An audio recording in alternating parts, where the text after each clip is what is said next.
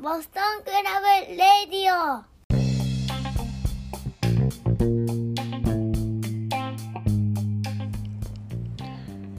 はい皆さんこんにちはこんばんは奈良なんです。 Boston Crab Radio Daylog、えー、今日も撮っていこうと思います。はい、えー、今日はですねちょっとワンマッチだけ短めに撮ろうと思いますが、えー、取り上げるのは8.1のノアのメインイベントですね GHC ヘビー級選手権丸藤対桜庭を見たよっていう話にしていこうと思いますね。でえっとあの本当にあの自分のから見たこの試合みたいな感じの局地的なインプレッションというかねあの感想になるんですけども、えー、ちょちょっとまあそれを取っておこうかなって思います。はい。でえっとね桜庭っていう選手ねあのまあ、あの超有名なレスラーですね。あのプロレスとか、ね、格闘技の枠を超えて誰でも知ってる存在の一人に完全になってますね。グレイシー・ハンターにもなりましたし。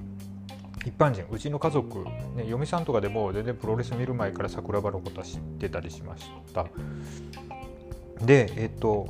であの20年代20年代？違う。2000年代序盤のあのプライドがすごく流行ってた頃ってね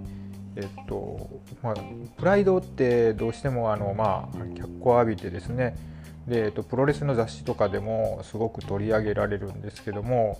えっと、彼らが取り上げれば取り上げられるほど、えっと、普通のプロレスの記事っていうのがすごくですね少なくなってきたりするんですね。で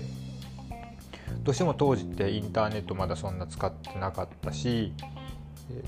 ね、あの雑誌ベースで情報を収集するとか試合を見てチェックするみたいな感じのことが多かったのであのどうしてもねなんかあの天の弱なのかな地上波でプライドやってたりしてもねあんまり見たいなって思わなくて、うん、あのあれはちょっとプロレスじゃねえもんなって思って。ねちょっとあのあんまり好きじゃなかったんですよ総合格闘技って俗に言われるものってね。で桜庭とか、えーと、何人かのレスラーがプロレスラーですって言って、えーと、そういったプライドとか総合格闘技のリングに上がってはあの話題を作る結果も残す場合もあるっていうこともえーと、やってたんですけどどっちかというと食い物にされることの方が多かったんじゃなかったかなと思ってね。ねあの永田中西が食い物にされたっていうことがもう自分の中では決定的にこのジャンルがまあどうしてもあっち側って捉えちゃう決定的なあのあれになったのかもしれないですけど、うん、ねとかあの武藤刑事がペドロ・オタービオと1回だけ総合ルールで新日のリングでやったけどもうそれ以降ないじゃないですか。ね、あんなあの試合もなんかどうかっていうと超凡戦だったと思うのであのやっぱりああいうのって面白いのっていうのもあって自分の好きなものじゃないなってはっきりあの思ってました。で、えっと、その中で活躍してですね、えっと、勝ち進んでいって桜庭に対しても、えっと、世の中はすごくあの喝采しててあのすごいね救世主だみたいな感じで。で紙面も大きく桜庭についても作詞って思ってたんですけどもあの正直ねあの面白くなくて ね。桜庭だって結局総合格闘技のリングであの総合格闘技の試合してなんかね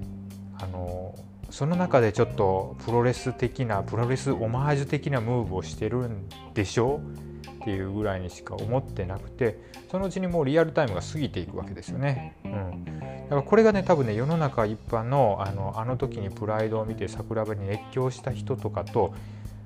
あの僕個人の決定的なねあの差だと思うんですよね。うん、で、えっと、桜はその後柴田と新日にやってきた時もまあまあまあまああのいい試合する時はするよねっていう感じですけどえっと、白間にまあまあフェードアウトしていってで今はノアで上がっていると。ね、でえっとで桜庭っていつもなんかあのしばらく杉浦とのタッグとかがメインだったりして、えっと、タッグだったりあとは、えっと、ノアに来てからも剣王との、えっと、王座戦とかあとは杉浦との、えっと、ナショナルとかかな？は、えっと、見てるんですけどもなんかちょっとすっげえ試合だなってあんまりね思わなかったんですよね。うん、で、えっと、今回は、えっと、その広島のメインで桜が出てくるっていうことでまああのすごく車に構えながらまあどうせ丸藤勝つんでしょうぐらいに思って見てたんですがという話です。はい、ねあのいやあの正直ですねえっ、ー、とめちゃくちゃあの面白い試合だったんですね。えっ、ー、と試合はえっ、ー、と丸藤が桜庭からですねえーと、高ゼロからの片エビ固め21分29秒で、えーと、王座2度目の防衛に成功っていうことなんですけれどもあのもう、あのー、桜庭のね一挙手一投足みたいな感じがねもう本当に面白くてえっ、ー、となんかね吸い込まれちゃったんですよね。うん、あのいやなんねこの試合ね何回か見返してどうどうなんか自分のすごいなって思ったポイントを伝えようかなって思ったんですけどあの天才って言われてる丸藤がそれ以上の切り返しをねあの桜庭にされちゃうわけなんですよね。うんうん、あのそれがもうあの逆逆に言うと痛快な試合ではあります。うん試合結果は置いといて完全に桜庭の試合だったと思うんですよね。うんねえー、例えばあの猫だましだと思うんですがパチンって猫だまし相手の顔の前で手を叩いてから高速タックルしてバック取るとかね。あの解説あのレッスルユニバースでね解説はクリス・ブルックスなのかな？いつも通り。なんですけどもなんか解説も大騒ぎしてますよねこのムーブでね。うん、えっととか、えっと、丸藤がよくある反転ドロップキック。反転側転してからのドロップキックっていうのをあのキャッチしてですねアキレス腱がためをしてグラウンドに引きずり込むとか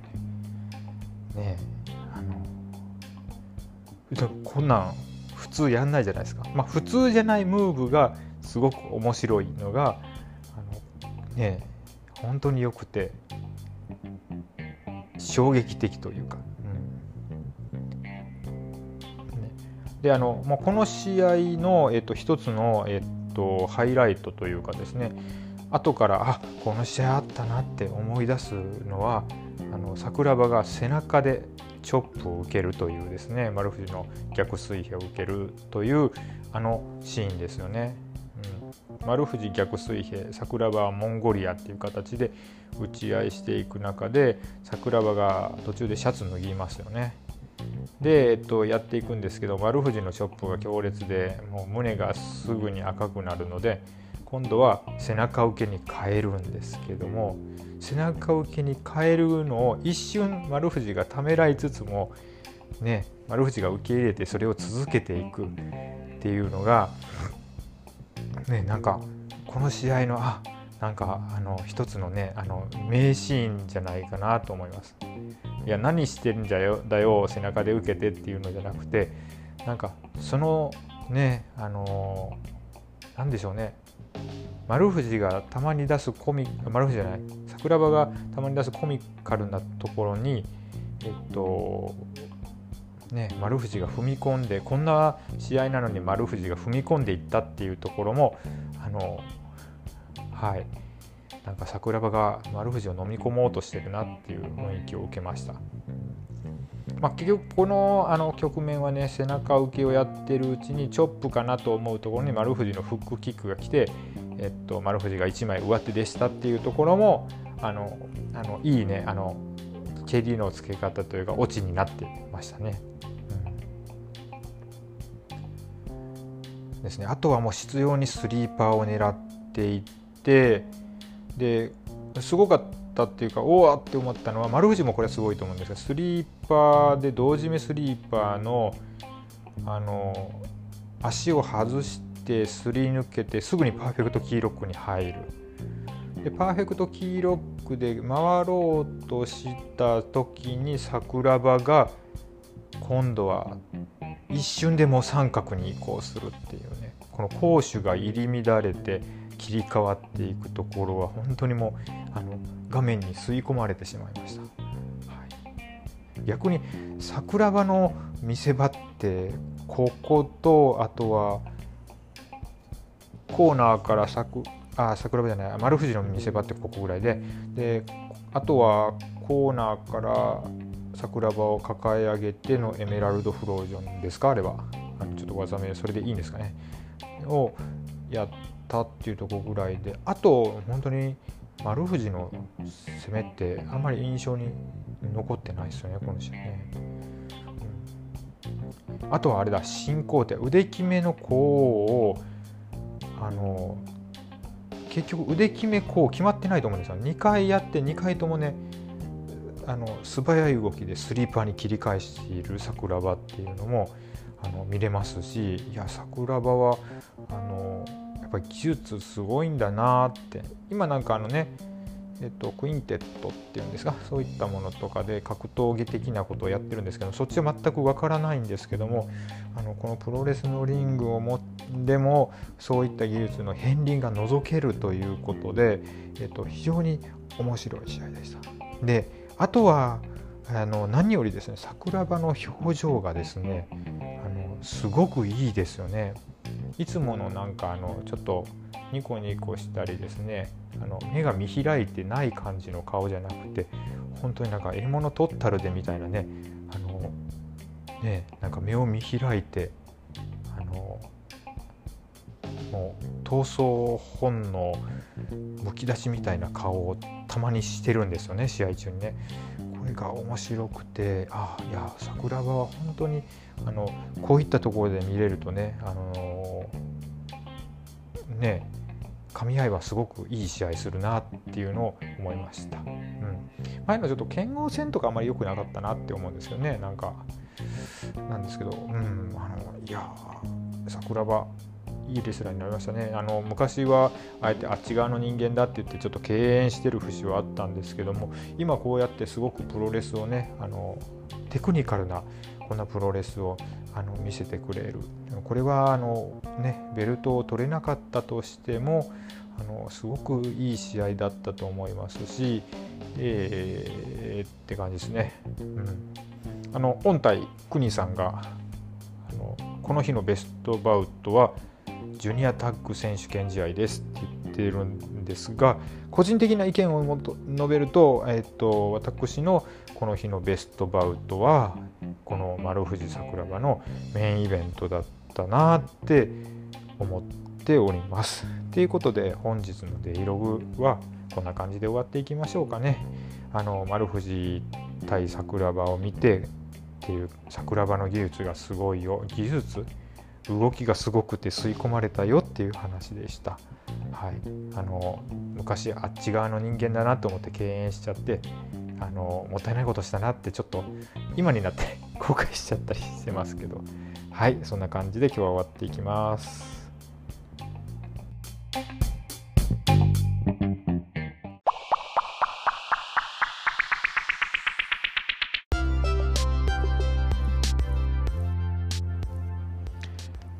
はいでは今週のねクロージングも取っていきましょう。はい。えー、何の話をしようかな。火祭りだ。ね火祭り決勝大谷が取れませんでした。はい。これはちょっと 悲しいけどただあれですねあの菅原拓也選手があの髪の毛をねあの赤く染めていや大阪で見た時全然赤くなかったです。で赤く染めてあの決勝に決勝、うん、優勝決定戦に臨んだっていうことはそれなりの覚悟と気合を試合でも見せたんじゃないかなと思ってますなんかどっかでねちょっと試合見れるチャンスがあればあのいいなとは思ってますけれどもまあでもそんなねあの夢を見れたねあの火祭りももう終わりましたね。あの稲村田中を見たかったっていうのは今になって思うんですけどいやでもそれでもやっぱり大谷阿部を生で見れたのはあの結構自分では幸せだったなって思っています。はい、あとはね今日ねあの8月4日でさっきグレイトのね新宿の大会 G プロの大会があったみたいなんですけどいろいろなんかねなんか動きがあったりですね、えー、カズマ坂本が まさか現れるっていうことでちょっとなんか面白いですよね。あと川上が田村隼人と正式に組み出すっていうことなんでいやちょっと大阪のカードチェックしてちょっとプレビュー的なことをやりますかね。もうね9.11いくしね。あと1ヶ月になってるんですね。うん。ちょっと楽しみだなって思います。はい、まあ、明日明後日ノアで土日が新日ですか？があるしあのジュニアタッグのこともねあのなんか新日の方はリーグ戦をやるみたいなんでそれも楽しみですね。まあまああのもうこんなとこで言っちゃったで個人的なベッドはえっ、と下道統合組に決勝に進んでほしいということです。はい、相手は誰でも構わないですね。うん、あの当然バレクラ以外に必然的になっちゃうんでしょうけどもそうなると六本木なのかって話ですよね。いやないか下道統合組に決勝残ったらもう感涙するんですけどね。うんちょっと東郷さんダイビング戦闘やっってくれんかのって思います。はい。てな感じでね、えー、と今週もあの終わっていきましょう。週の半ばですけど、蹴りがいいんで、あのここら辺でっていうことで、まただからノアとか新日とか見てね、ちょっとやっていこうとは思いますが、ちょっとね、コロナが増えてきて、うん、家の近くのね、なんかね、あのスポーツジムがあるんですけどね、そこでもね、ちょっと出たみたいな感じで。あんまりちょっとよろしくない。っていうことなちょっとねしばらく外出控えて身を潜めるかなって思ってます。まあステイホームしてでもプロレスは見れるんでねあの皆さんちょっと気をつけてあの見に行くなりおうち観戦するなりしていきましょうということで、えーと、今週はこんな感じで終わっていきます。はい。最後までね、お聴きいただきありがとうございました。またね、えっ、ー、と、今週末ぐらいね、またアップするかな、週明けかなっていうぐらいですが、またお会いしましょう。ごきげんよう。さようなら。